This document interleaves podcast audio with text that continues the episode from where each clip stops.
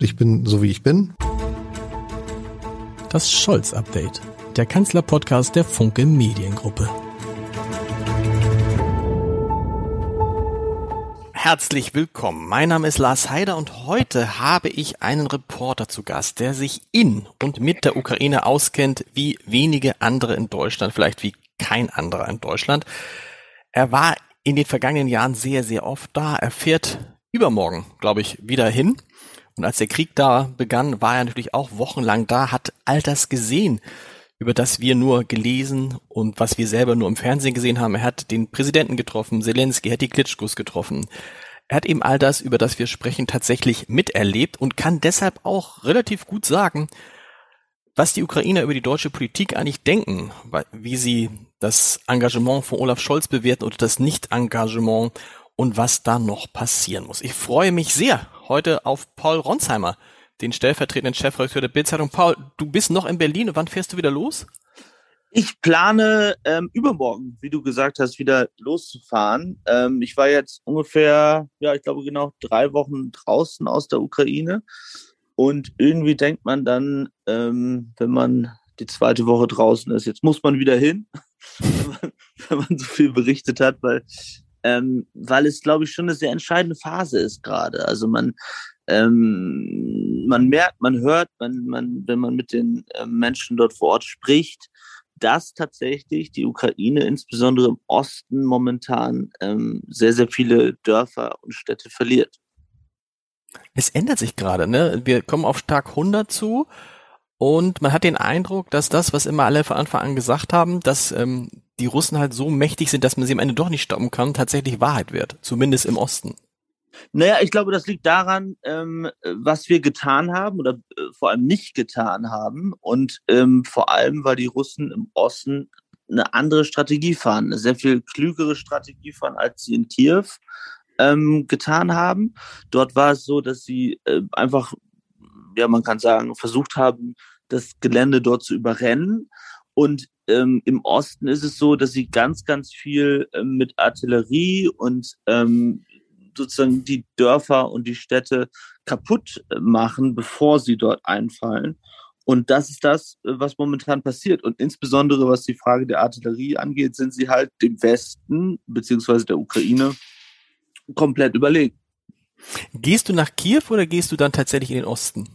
Ich gehe kurz nach Kiew und dann ähm, werde ich wieder in den Osten gehen, weil da ist da, ähm, das ist der Ort, wo die Dinge passieren momentan. Ja, also das ist sozusagen das, ähm, wo sich der Krieg entscheidet. Also ich war, als ich ähm, zurückgekommen bin, Anfang Mai, Mitte Mai, ähm, auch im Osten, im Donbass. Ähm, und ja, das ist eine Region, wie soll man sagen, das ist schwer sozusagen für die Deutschen da Interesse zu schaffen, weil man das Gefühl hat, ja, der, dieser Krieg geht ja schon dort tatsächlich seit 2014. Mhm. Und ähm, sozusagen diese, dieses Gefühl zu vermitteln, ähm, was dort passiert, ähm, das ist eine große Herausforderung. Absolut. Wie ist es für dich eigentlich? Du wirkst immer als jemand, der gar keine Angst hat. Nun bist du ein erfahrener Kriegsreporter, warst oft in Krisengebieten. Wenn du da jetzt hinfährst, machst du dir nicht um dich selber Sorgen? Ich bin, sage ich immer wieder, tatsächlich eigentlich eher ein ängstlicher Typ, aber wenn ich dorthin fahre, ähm, jemand, der, ähm, oh, oh, sorry, jetzt äh, bin ich eher jemand, der, ähm, der ängstlich ist. Und wenn ich dorthin fahre, dann macht sich vor allem meine Mama Sorgen und die hat gesagt, muss das jetzt schon wieder sein, dass du dahin fährst? Und da habe ich gesagt, na, es muss sein, ähm, weil es ist äh, was ganz Absurdes, weißt du, ich war dann im Urlaub irgendwie ein, zwei Wochen und irgendwie in der zweiten Woche denkst du, ja, man, man, man lässt so dieses Land irgendwie alleine, ja, oder hm. man macht sich auch ein bisschen fast, fast Vorwürfe und denkt so, Mensch, ist das jetzt richtig, dass du da draußen bist? Das ist natürlich alles totaler Quatsch. Aber ähm, wenn man so viele Jahre damit verbunden ist und vor allem, wenn man hört und sieht, ähm, was dort passiert, ja, und dass es nicht ausgeschlossen ist, dass Russland doch wieder zum Beispiel Kiew angreifen könnte, dann denke ich, es darf gar nicht oder es kann gar nicht genügend darüber berichtet werden. Abs äh, absolut. Kommen wir mal zu, zu, du hast ja gesagt, du bist oft in der Ukraine gewesen. Kommen wir mal zu deiner Einschätzung. In Deutschland wird viel darüber diskutiert, dass die Deutschen zu wenig helfen. Der ukrainische Botschafter ist da sehr aggressiv sogar. Wie wird das in der Ukraine gesehen? Ist das Bild von Deutschland wirklich so, äh, wie wir es hier zeichnen, von einem zögerlichen Bundeskanzler von Waffen, die nicht genug geliefert werden?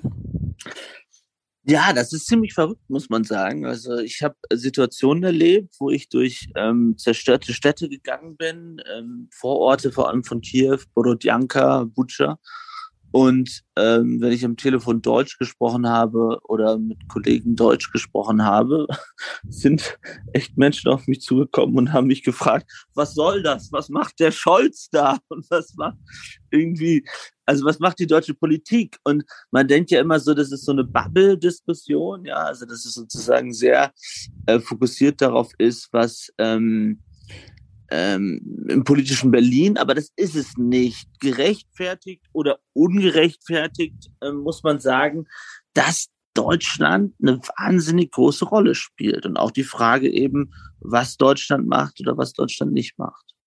Und diese Rolle spielt Deutschland ja offensichtlich dann nicht. Ne? Olaf Scholz behauptet immer, man würde genau das Gleiche machen wie die Verbündeten, wie die Niederlande, wie Frankreich, wie Großbritannien, also die Verbündeten, mit denen man so auf Augenhöhe ist. Die Amerikaner muss man sicher nicht rausnehmen.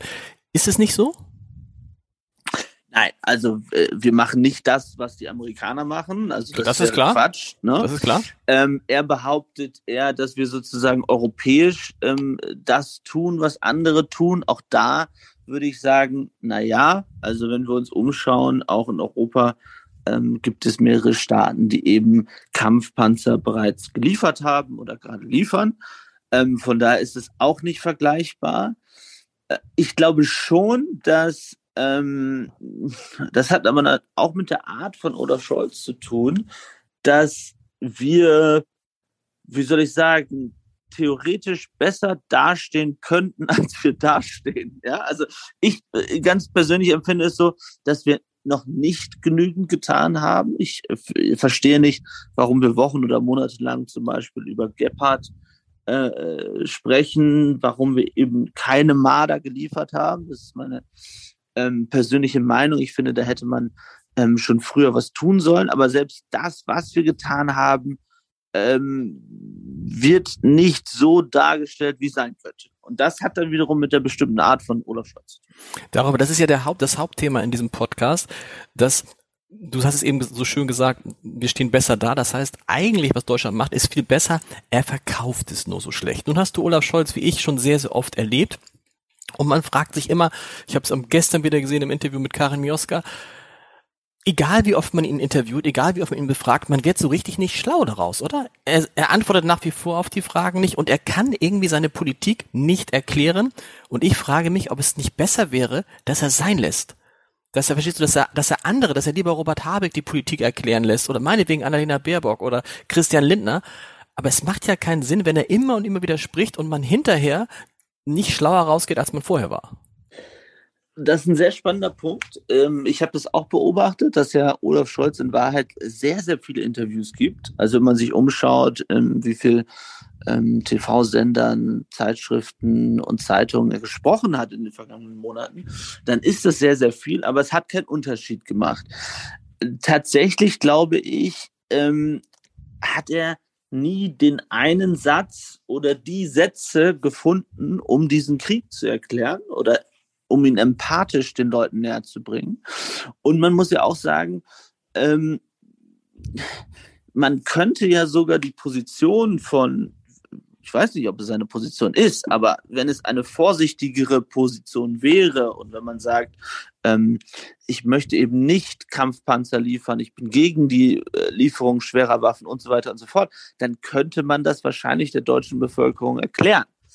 Aber auch das schafft er eben nicht. Und ähm, von daher hast du recht. Ich glaube, ihm helfen momentan die Interviews nicht weiter, weil er nicht für sich selbst eine Positionierung geschaffen hat, die die Menschen verstehen. Also er schafft es nicht zu erklären, was er eigentlich tut.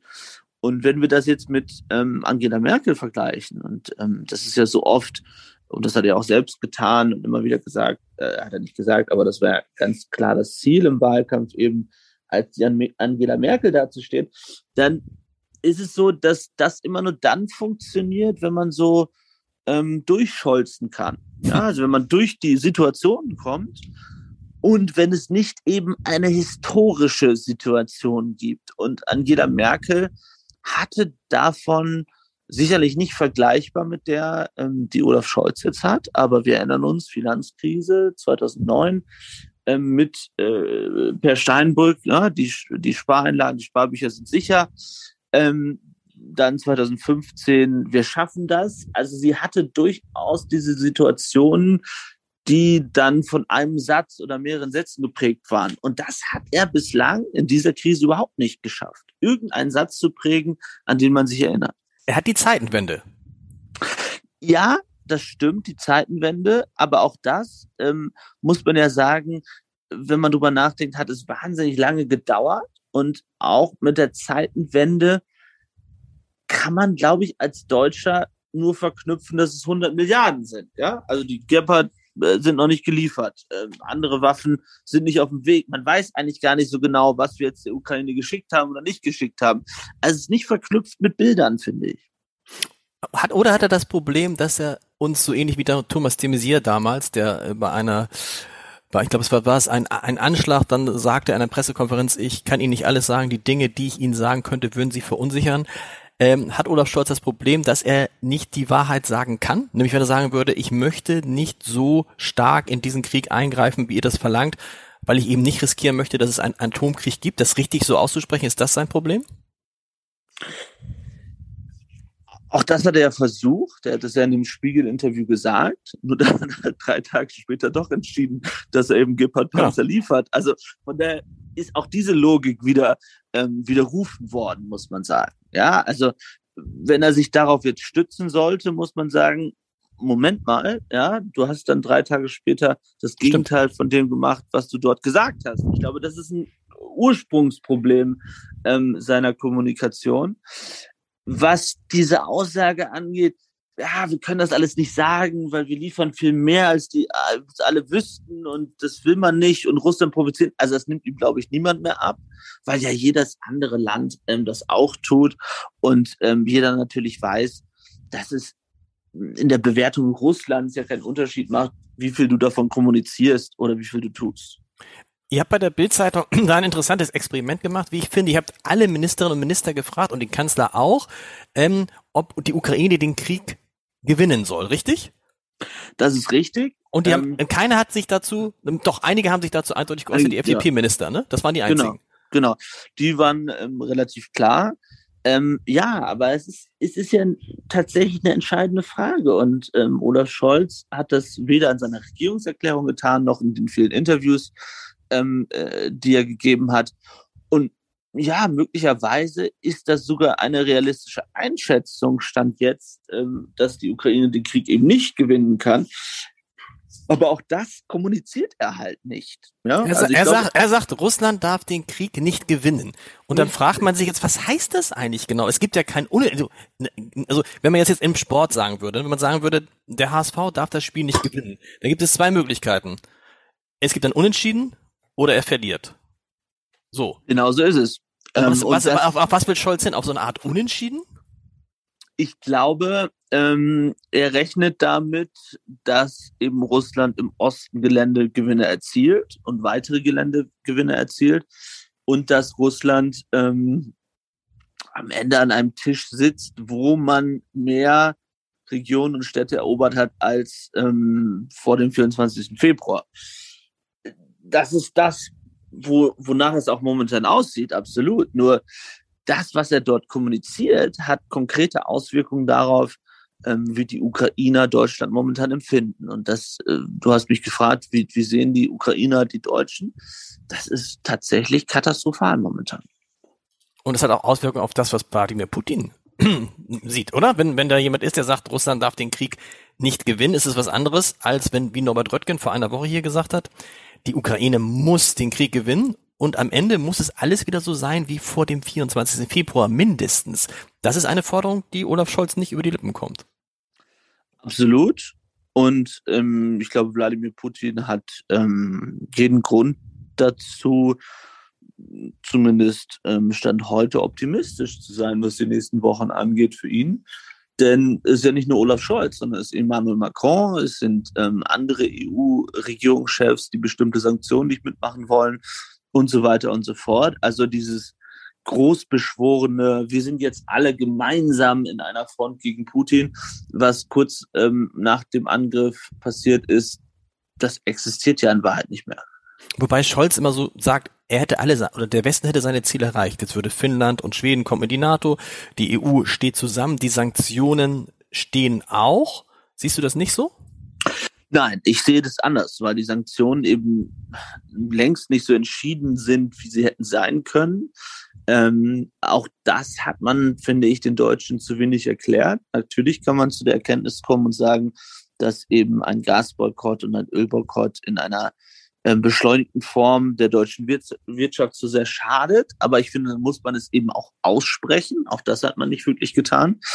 Ähm, und wenn man sich die wirtschaftliche Situation Russlands anschaut, wenn man sich sozusagen den Rubel anschaut, das ist natürlich nicht das einzige Kriterium. Aber was wir jeden Tag oder jede Woche nach Russland überweisen, ist so viel Geld, ähm, dass man weiß, dass man damit lange einen Krieg finanzieren kann. Ähm, Trotzdem schreibt der Tagesspiegel gestern, glaube ich, dass die Kritik äh, an Olaf Scholz überzogen ist.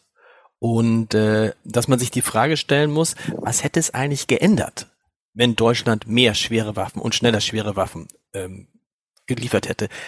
Würde das an dem Kriegsverlauf am Ende irgendetwas verändern? Ja, es würde etwas ändern, das muss man ganz klar sagen. Also, äh, als also vom Ende her gesehen, also vom Ende, so nach ja. dem, äh, äh, können wir die Ukraine so bewaffnen, dass sie tatsächlich die Russen zurückdrängen kann, dass sie sie aus den Ostgebieten wieder zurückdrängen kann? Das ist ja die Frage, die sich stellt. Mhm. Naja, also vor vier Wochen, als ich dort weggefahren bin, habe ich mit allen, das war die Situation, wo jeder in Europa gesagt hat, äh, ne, die gewinnen das und äh, schaut euch das an und so weiter. Und da haben auch dort schon alle Soldaten gesagt, uns fehlt es an Munition und mhm. es fehlt uns an Artillerie. Also es war eine sehr klare und, und, und die Aussage war, wir bekommen nicht genug aus dem Westen, es wird nicht genug geliefert. Das war vor vier Wochen. Und ich glaube, dass man diese Auswirkungen sehr klar sehen kann. Ich glaube nicht, dass diese ähm, Gewinne, die Russland gerade verzeichnet, eben das sind kleinere Gewinne, aber in, eben in diesen Städten und den Dörfern im Osten, hätten sein müssen, wenn die Ukraine ähm, die Artillerie und ähm, diese Waffen gehabt hätte, ähm, nach denen sie verlangt hat. Ich glaube, das ist sehr, sehr klar. Das heißt, natürlich gibt es einen direkten Zusammenhang zwischen ähm, verhinderter ähm, deutscher Waffenlieferung und der Situation dort im Krieg. Und da haben wir tatsächlich jetzt die vier Wochen, die vergangenen vier Wochen waren da entscheidend für die Situation, wie wir sie jetzt sehen? Mm, schon. Also wenn man man kann natürlich noch weitergehen, ja. Also ich meine, in Wahrheit ähm, geht es ja seit Monaten so. Und das ist natürlich nicht nur Deutschland, sondern ähm, es ist auch Frankreich, es sind auch andere europäische Staaten. Ähm, es dauert alles sehr, sehr lange. Und das äh, bedeutet, dass es kritisch ist für die Ukraine. Absolut. Wie lange halten die Ukrainer das durch? Jetzt in Deutschland gibt es ja schon die Diskussion darüber, wie die Deutschen das durchhalten angesichts der Inflation etc. Aber die entscheidende Frage ist ja, wie lange halten die Ukrainer das durch? Wir reden jetzt über 100, bald 100 Tage. Ähm, viele Menschen sind geflohen, viele sind auch wieder zurückgekehrt. Wie bewertest du das? Ich glaube, die Ukraine hält länger durch, als, ähm, als Deutschland durchhält. Was schlimm ist, ne? Weil man sagen muss, im Vergleich, ja. unsere Probleme hätten die gerne mit äh, 8% Inflation, ja. Absolut, aber ich glaube auch, ähm, dass das eigentlich die größere Gefahr ist für die Ukraine als alles andere, nämlich dass im Westen die Sicht auf den Krieg und ähm, die Sorge und das, was dort passiert, geringer wird und das ist eigentlich die größte Gefahr für die Ukraine. Ich habe mich ehrlich gesagt gewundert über die Kondition und die Entschlossenheit aller Menschen dort. Ich hätte nicht erwartet, ähm, dass man, egal über welche Gesellschaftsgruppe man spricht, eben eine solche Überzeugung antrifft, zu sagen, nein, wir lassen es eben nicht zu, und vielleicht muss man das so klar sagen, dass ähm, Sachsen, Sachsen-Anhalt und Thüringen ähm, bald zu Russland gehört. Hm. Ja, das ist nämlich das, worüber wir gerade sprechen. Das ist unser Land. Ja, und das ist das, was man in Deutschland eben jetzt schon wieder versucht zu vergessen, dadurch, dass dieser Krieg in der medialen Aufmerksamkeit oder in der Aufmerksamkeit insgesamt eben dadurch begonnen hat, dass es einen Angriff auf die Hauptstadt gab, dass dort Zelensky war, dass dort Klitschkos waren ähm, und es jetzt wieder in den Gebieten ist, die noch weniger Deutsche kennen. Ja, Sloviansk, äh, Luhansk, ähm, Severodonetsk, das sind alles Orte, ähm, ja, mit denen wir Deutsche wenig anfangen können. Spürt ihr das auch, dass das Interesse der Leserinnen und Leser bei euch zurückgeht an den Kriegsthemen? Es ist auffällig gewesen, dass zum Beispiel in den Talkshows, du warst neulich bei Markus Lanz, da ging es dann natürlich mal um den Krieg, aber auch da ging es ja wochenlang nur um den Krieg und plötzlich so seit ein, zwei Wochen gibt's da wieder andere Themen. Wie ist es bei euch? Wie spürt ihr das? Das spüren wir schon, absolut. Also dieses ähm, Peak-Interesse, sage ich mal, was am Anfang da war, eben Ende Februar, Anfang März, das ist natürlich nicht mehr so vorhanden. Ich glaube, es ist ganz normal nach drei Monaten.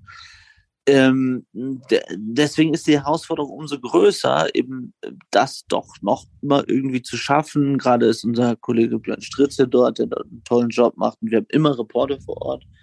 Aber es ist natürlich nicht mehr wie am Anfang. Und äh, deswegen je länger es dauert, desto schwieriger wird es und ähm, desto mehr werden natürlich Themen wie Inflation, ähm, und so weiter auch ins Zentrum rücken. Ähm, ja, das Interesse geht definitiv weiter nach unten. Wie wichtig ist es da, dass tatsächlich Politiker sich selber ein Bild davon machen. Das ist ja auch eine Diskussion, die noch offen ist. Die Frage ist, fährt Olaf Scholz da noch hin oder nicht? Und mein Eindruck ist ja bei vielen diesen Dingen, diese Dinge, dass er sie auch gerade deshalb nicht macht, weil andere sie von ihm fordern. Also je stärker du Scholz sagst, sag mal, äh, wird die Ukraine den Krieg gewinnen, desto weniger macht er das. Je stärker man sagt, sie müssen da mal hinfahren, desto weniger macht er das. Wäre es trotzdem wichtig, dass er es tut? Absolut. Also erstmal hast du äh, vollkommen recht, glaube ich, mit deiner Analyse. Je häufiger deutsche Kommentatoren schreiben, Olaf Scholz nach Kiew fahren, äh, desto geringer ist die Chance, dass er es tut. Er ist irgendwie ein Sturkopf, was das angeht, glaube ich. Hm, wird das irgendwann tun?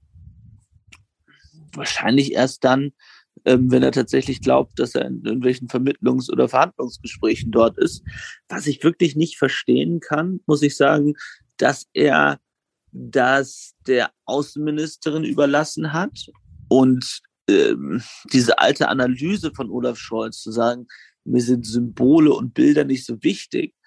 Ich glaube, das ist fatal, dass er als Bundeskanzler genauso weitermacht wie als sag mal, Hamburger Bürgermeister und Finanzminister und nicht sieht, wie wahnsinnig wichtig es wäre, nicht nur äh, für die Kritiker in Deutschland, sondern eben für die Ukrainer, dass er dort vor Ort war oder dass er dort vor Ort ist.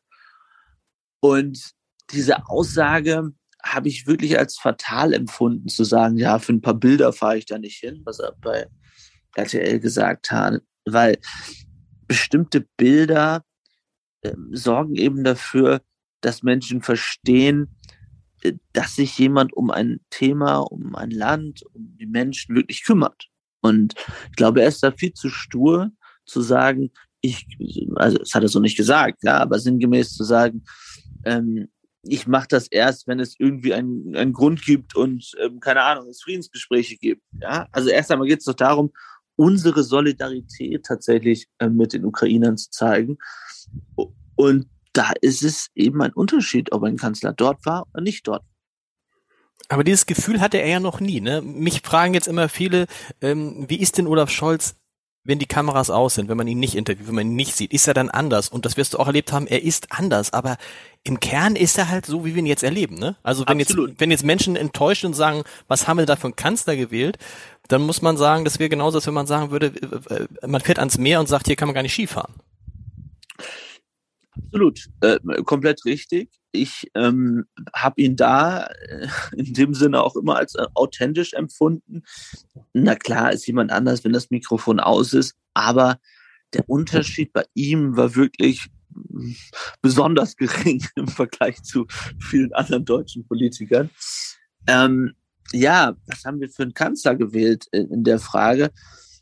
da muss man wahrscheinlich sagen, und auch das gehört jetzt zur Wahrheit dazu, dass wir vor allem einen Kanzler oder dass Deutschland vor allem einen anderen Kanzler nicht gewählt hat. Und ich glaube, das verkennt er manchmal, auch in seiner Art, wie er momentan Politik macht, dass er ja nicht mit einer wahnsinnigen Mehrheit gewählt worden ist, sondern dass er Glück hatte, dass Armin Laschet so viele Fehler gemacht hat, dass der es tatsächlich geschafft hat, hinter ihm zu landen.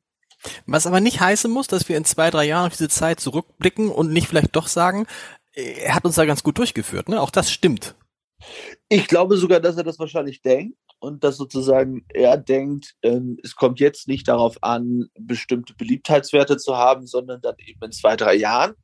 Und ähm, dass er glaubt, dass die Mehrheit der Deutschen es so sieht wie er.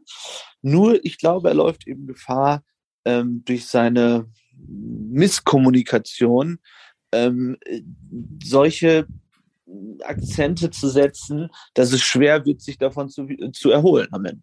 Hm. Aber da ist jetzt die große Frage, du hast es vorhin angesprochen, ob diesem neuen Weg, die der eingeschlagen hat, nämlich Entschuldigung, fast jedem ein Interview zu geben und andauernd zu kommunizieren, nicht doch der falsche ist und er wieder zurückkehren sollte zu dem, was er vorher gemacht hat, wenig zu machen und das dann richtig. Er hat er wirklich vorher wenig gemacht, weiß ja, ich nicht. Also als äh, weniger als weniger als heute. Ja, ne? ja ich glaube, ähm, was mich erstaunt ist, dass so wenig hängen bleibt von all dem, was er sagt. Ja. Also von, von, ich könnte dir keinen Satz oder keine Sätze sagen aus den ganzen Interviews von Spiegel, Stern, T-Online, ähm, RTL, ARD und so weiter und so fort, wo ich sage, ach so, ja genau, das hat er da gesagt, ja. Und ähm, bei Merkel war es ja so, die konnte sich das natürlich, das darf man nicht vergleichen, weil sie eben in der vierten Amtszeit war. Die konnte sich das leisten, weil jeder sie kannte und sie ist dann halt eben nur in offiziellen Pressekonferenzen und so aufgetreten. Von daher finde ich das grundsätzlich gut, dass er es tut, wie er es macht. Nur äh, es wirkt halt wenig entschlossen dadurch, dass man auch, wenn man ihm zuhört, nicht versteht, warum er jetzt bestimmte Dinge tut. Es wirkt natürlich auch manchmal so ein bisschen unbeteiligt. Ich frage mich nur, ob das, ob das ein Nachteil sein muss. Es wirkt unempathisch, ja klar. Andererseits haben wir ihn ja nicht gewählt, damit er hier irgendwie äh, Gefühlswallungen äh, darstellt, sondern eigentlich soll der ja arbeiten, der soll ja gar nicht so viel kommunizieren. Der soll die Sachen verstehen und soll die richtigen Entscheidungen treffen und uns dann irgendwie natürlich auf dem Weg dahin mitnehmen. Absolut. Also ich habe irgendwie vor ein paar Tagen ein Interview mit ähm, Armin Laschet gehört, der gesagt hat, dass wahrscheinlich das Rheinische irgendwie ein Problem für ihn gewesen sei im Wahlkampf. Also dieses Fröhliche und ähm, immer den Leuten zugewandt. Ich glaube, da hat er sogar einen Punkt. Von daher glaube ich, dass Olaf Scholz durchaus mit seiner Art ähm, bei der Mehrheit der Deutschen ankommt. Nur man muss schon irgendwie verstehen, warum er XY tut und nicht äh, Z. Und das finde ich, versteht man eben nicht. Ich das glaube, man, man, ich glaube, man kann äh, tatsächlich könnte man erklären, warum er keine Marder, Leopard und so weiter liefert das könnte man alles erklären, nur er tut es ja nicht. Er lässt es so im Ungefähren. Er sagt, wir machen ja viel, aber wir müssen aufpassen. Das heißt, er hat sich nicht so richtig für eine Position entschlossen. Und ich halte es für ziemlich naiv zu glauben, dass es ein, dass es einen Unterschied macht, ja, bei, wie soll ich mal sagen, bei Putins Sicht auf Deutschland, ob wir jetzt Gepard-Panzer äh, nächsten Monat oder Marder-Panzer liefern. Ja, also ich glaube, wir sind ohnehin äh, aus Sicht Putins Beteiligter in diesem Absolut. Krieg. Und dann zu sagen, naja, aber das macht noch einen großen Unterschied. Also ich glaube, die Deutschen verstehen nicht so richtig seine Position. Ich glaube, das ist das wahre Problem, ja. Und, und kommunikativ, und kommunikativ, genau, kommunikativ muss er ja auf Putin längst keine Rücksicht mehr nehmen. Was mir aufgefallen ist im Vergleich zu Merkel ist, dass Merkel ja immer zwei Erklärer hatte nämlich erst Peter, Alter, Peter Altmaier und dann Helge Braun, die Kanzleramtsminister, die gefühlt ja in jeder Talkshow saßen und die Politik der Regierung erklärt haben. Wolfgang Schmidt hat diese Rolle gar nicht. Also der kann ist der Kanzleramtsminister, der Kanzleramtsminister ist, ist kommunikativ ausgefallen quasi. Absolut. Ich verstehe das auch nicht, warum sich Wolfgang Schmidt so zurückhält, weil ich finde, er ist einer der kompetentesten Erklärer der SPD. Ich meine. Und sympathisch, empathisch, also genau. also das Gegenteil von Scholz, ne? Genau. Absolut.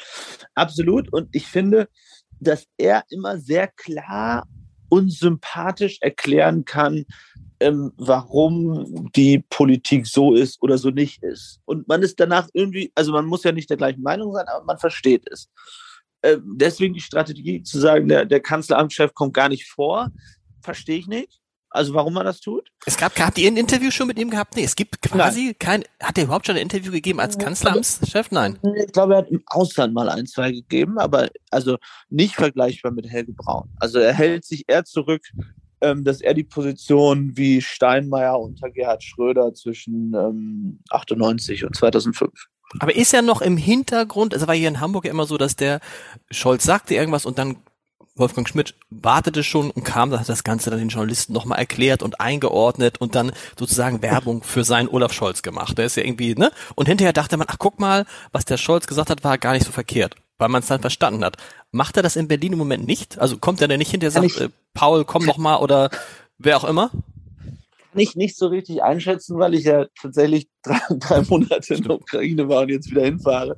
Aber tatsächlich ist mein Eindruck, dass natürlich er eine andere Rolle hat. Ja, er ist jetzt selbst Minister, er hat ein, ein Büro zu führen und ähm, Kanzleramtschef bedeutet eben nicht, ähm, dass man den ganzen Tag neben dem Kanzler sitzt, auch wenn vielleicht der geneigte Deutsche das denken könnte, ähm, sondern er, glaube ich, hat da sehr viel selbst zu entscheiden, ganz unabhängig ähm, von Olaf Scholz. Und ich glaube tatsächlich, dass das ein Problem ist. Also, dass diese Erklärung ähm, fehlt und ähm, ja, das, du hast es angesprochen, ja, er gibt ja, Olaf Scholz gibt ja viele Interviews, aber von dem bleibt wenig hängen. Wie geht es dir eigentlich bei Robert Habeck? Ich, ich höre hier Robert Habeck immer sehr gern zu und man hat ja wirklich das Gefühl, man kann ihm beim Denken zuhören. Und ich hatte ihn dann mal in einem Podcast und dann dachte ich hinterher, boah, war das ein toller Podcast? Und dann habe ich versucht, die wichtigsten Sachen abzuschreiben. Und nach 20 Minuten hatte ich noch nichts geschrieben. Und dann habe ich so gedacht, okay, hört sich das nur gut an? Bleibt bei Habeck bei dir was hängen? Nein, ich glaube, das ist auch so typisch deutsch. Das okay. ist jetzt so, ah, die Grünen und der Robert Habeck und wenn der Kanzler, wenn der Kandidat geworden wäre, das wäre alles so wahnsinnig toll geworden und so. Also, ja, der kommuniziert anders als die anderen, aber hängen bleibt da wenig. Und man muss ja auch eines sagen, was die Grünen erstaunlicherweise geschafft haben, ist so dazustehen, dass sie handlungsfähiger und entschiedener sind als die SPD, obwohl sie seit Wochen und Monaten die Position ähm, des Kanzlers verteidigen. Ja? Robert mhm. Habeck hat erst in einem Interview gesagt, nein, wir machen genug und natürlich ist das schwierig und so weiter und so fort. Ähm, ja, also das ist, das ist schon eine, das ist schon ähm, wirklich erstaunlich. Absolut. Und die FDP ist in der Zwischenzeit so eine Art äh, innerregierungsimmanente äh, Opposition geworden, ne? Also die, die, die, die FDP ist Regierung und Opposition zusammen, würde ich sagen. Ich glaube, die FDP hat das Problem, dass ähm, ihre Minister einfach in dem Ukraine-Krieg bislang keine Rolle gespielt haben. Ähm, weil wer setzt sich sozusagen mit dem Finanzminister, dem Verkehrsminister oder der Bildungsministerin auseinander, wenn es einen Krieg gibt? Das ist eine Problem. Und das andere Problem ist, glaube ich, ähm, natürlich verliert eine FDP in NRW, wenn nicht mehr Christian Lindner antritt, mhm. sondern Joachim Stamm. Wir müssen mit, ich darf dich nicht weggehen lassen, ohne einmal über das große Thema am Anfang der Woche zu sprechen, was ich finde, was wirklich überzeichnet war, die Kritik von Luisa Neubauer ähm, an Olaf Scholz, dass der auf dem ähm, Kirchentag ähm, Aktivistinnen mit Nazis verglichen hätte. Da habe ich gedacht, so Leute, du hast es vielleicht, da habe ich so gedacht, ja. Leute, also irgendwann ist mal gut, oder?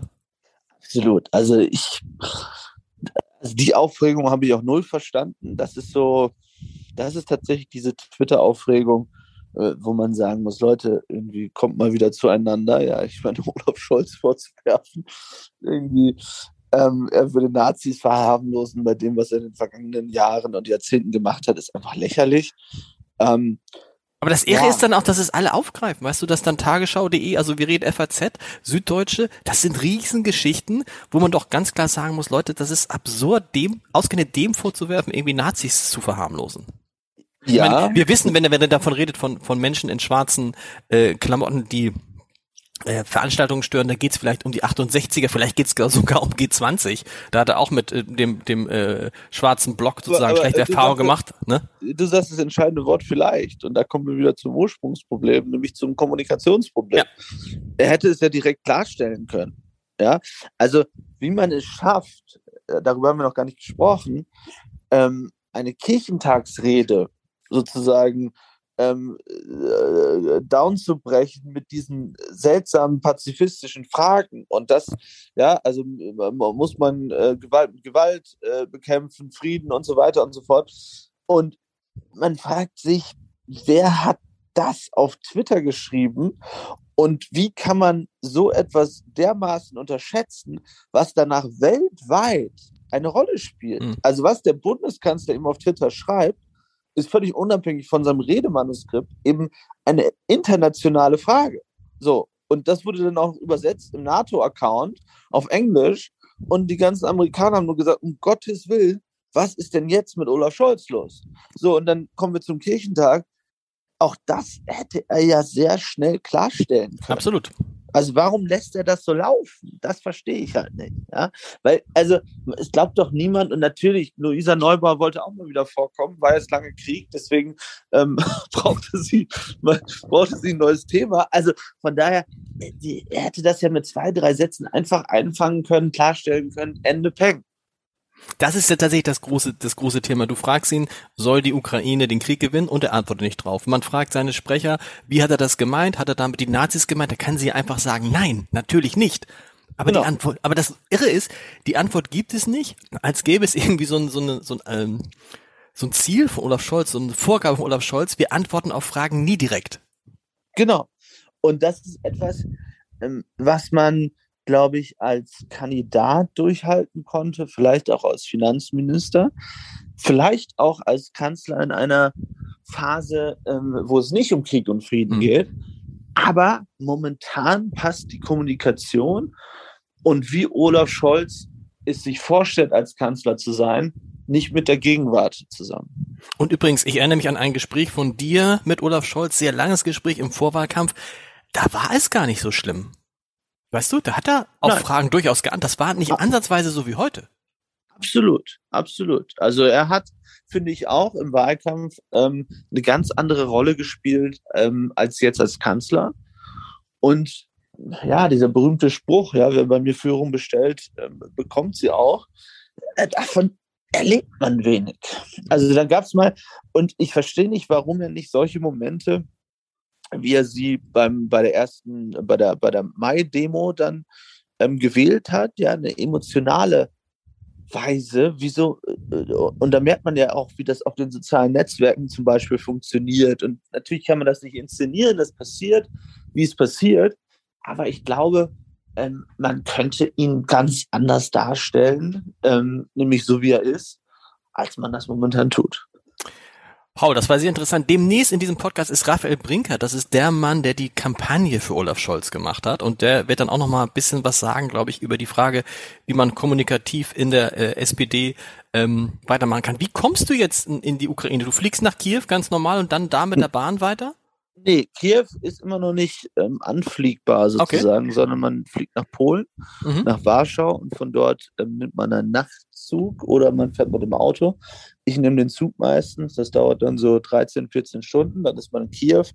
Und von Kiew dauert es dann von dort mit dem Auto weiter nochmal ja, mindestens zehn Stunden, bis man im Osten ist. Sind die, sind die ähm, Journalisten in Kiew während des Krieges alle in einem Hotel untergebracht gewesen? Wahrscheinlich.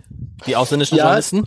die meisten waren in einem Hotel, das war das Interconti dort. Das war auch eine Phase, die ich nie vergessen werde. Der Hotelmanager nämlich ist ähm, halb Österreicher und ähm, der mir dann erzählte, wie er jetzt das Swimmingpool-Wasser eingelassen hat, weil er davon ausgegangen ist, dass bald das Wasser ausgeht und ähm, äh, man dort die Satellitenleitung hat und so weiter, aber sie hätten auch noch genug Essen. Also diese Sorge, dass Kiew eingenommen wird, ähm, die damals so akut war. Und ich mache mir Sorgen, dass das bald wieder passieren mhm. könnte. Mhm. Ja? Also dass nach dem Osten eben wieder Kiew drankommen könnte.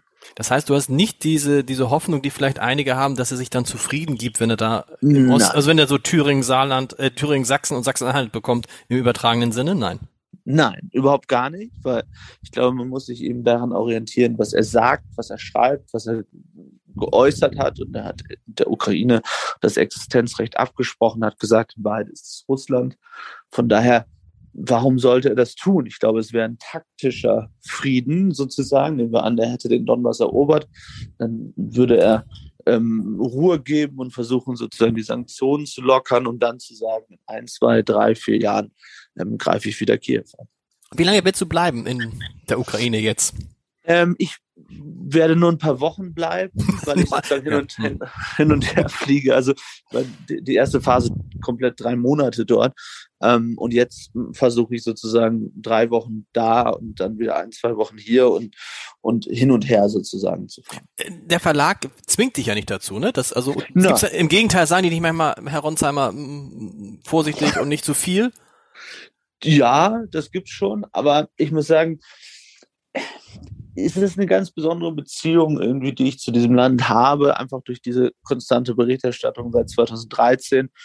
Und es fühlt sich irgendwie alles falsch an, ja. Also wenn mhm. man dann zu lange in Deutschland oder wo auch immer, ich war im Urlaub in Frankreich, denkt man so, man hat ein schlechtes Gewissen und denkt so irgendwie, man will dort wieder hin, ähm, weil, also einerseits aus journalistischem Interesse, weil dort eben Geschichte geschrieben wird immer noch und andererseits auch aus Verantwortung ähm, gegenüber den Menschen dort. Was sagen die Menschen, die dir hier nahestehen und dir wichtig sind? Äh, sagen die nicht, Paul, du hast deine Mutter angesprochen, aber nun ist mal gut, du hast doch deinen Dienst getan, drei Monate, länger als jeder andere. Ja, das hat mir auch wieder jemand vor zwei Wochen, äh, vor zwei, zwei Tagen gesagt und sagte, Mensch, ähm, du warst doch jetzt lange noch dort aber der Krieg ist nicht vorbei. Mhm. Ja? Also deswegen ist es anders als 2014, wo dann der Maidan passiert ist und dann irgendwann im Osten sozusagen eine Frontlinie entstanden ist, ähm, die so war, wie sie war. Mm, ich glaube, dass dort Dinge passieren, immer noch, ähm, deren Auswirkungen wir uns alle immer noch nicht wirklich bewusst sind. Und du hast, glaube ich, 2014 schon genau das vorhergesehen, auf jeden Fall ein bisschen Bild gefunden, was dann tatsächlich passiert ist am im, ja. Februar. Und damals haben alle gesagt, ah ja, der Ronsheimer wieder, der. Also nee, nicht, der, ne, ne? nicht nur der Ronsheimer, sondern auch äh, vor allem Jürgen Reich. Jürgen Reichelt, genau, ich wollte es gerade sagen, genau. Ähm, wir haben das sehr früh vorausgesehen. Ähm, was ich interessant finde, ist, ähm, ja, es geht ja nicht um unsere Kritiker sozusagen, aber diejenigen, die gesagt haben, ja, man muss mit Russland reden und das wird schon alles toll und also das, was 2014 passiert ist, bei denen hatte ich das Gefühl, die waren so zwei, drei Monate still, weil sie auch überfahren wurden von dem, was Putin getan hat. Und jetzt werden sie wieder lauter. Hm. So. Und ich glaube, dass wir wieder drohen, in eine ähnliche Situation zu kommen, hm. wie damals. Das ist zu befürchten. Paul, alles Gute, komm gesund wieder und vielen, vielen Dank. Danke, Lars.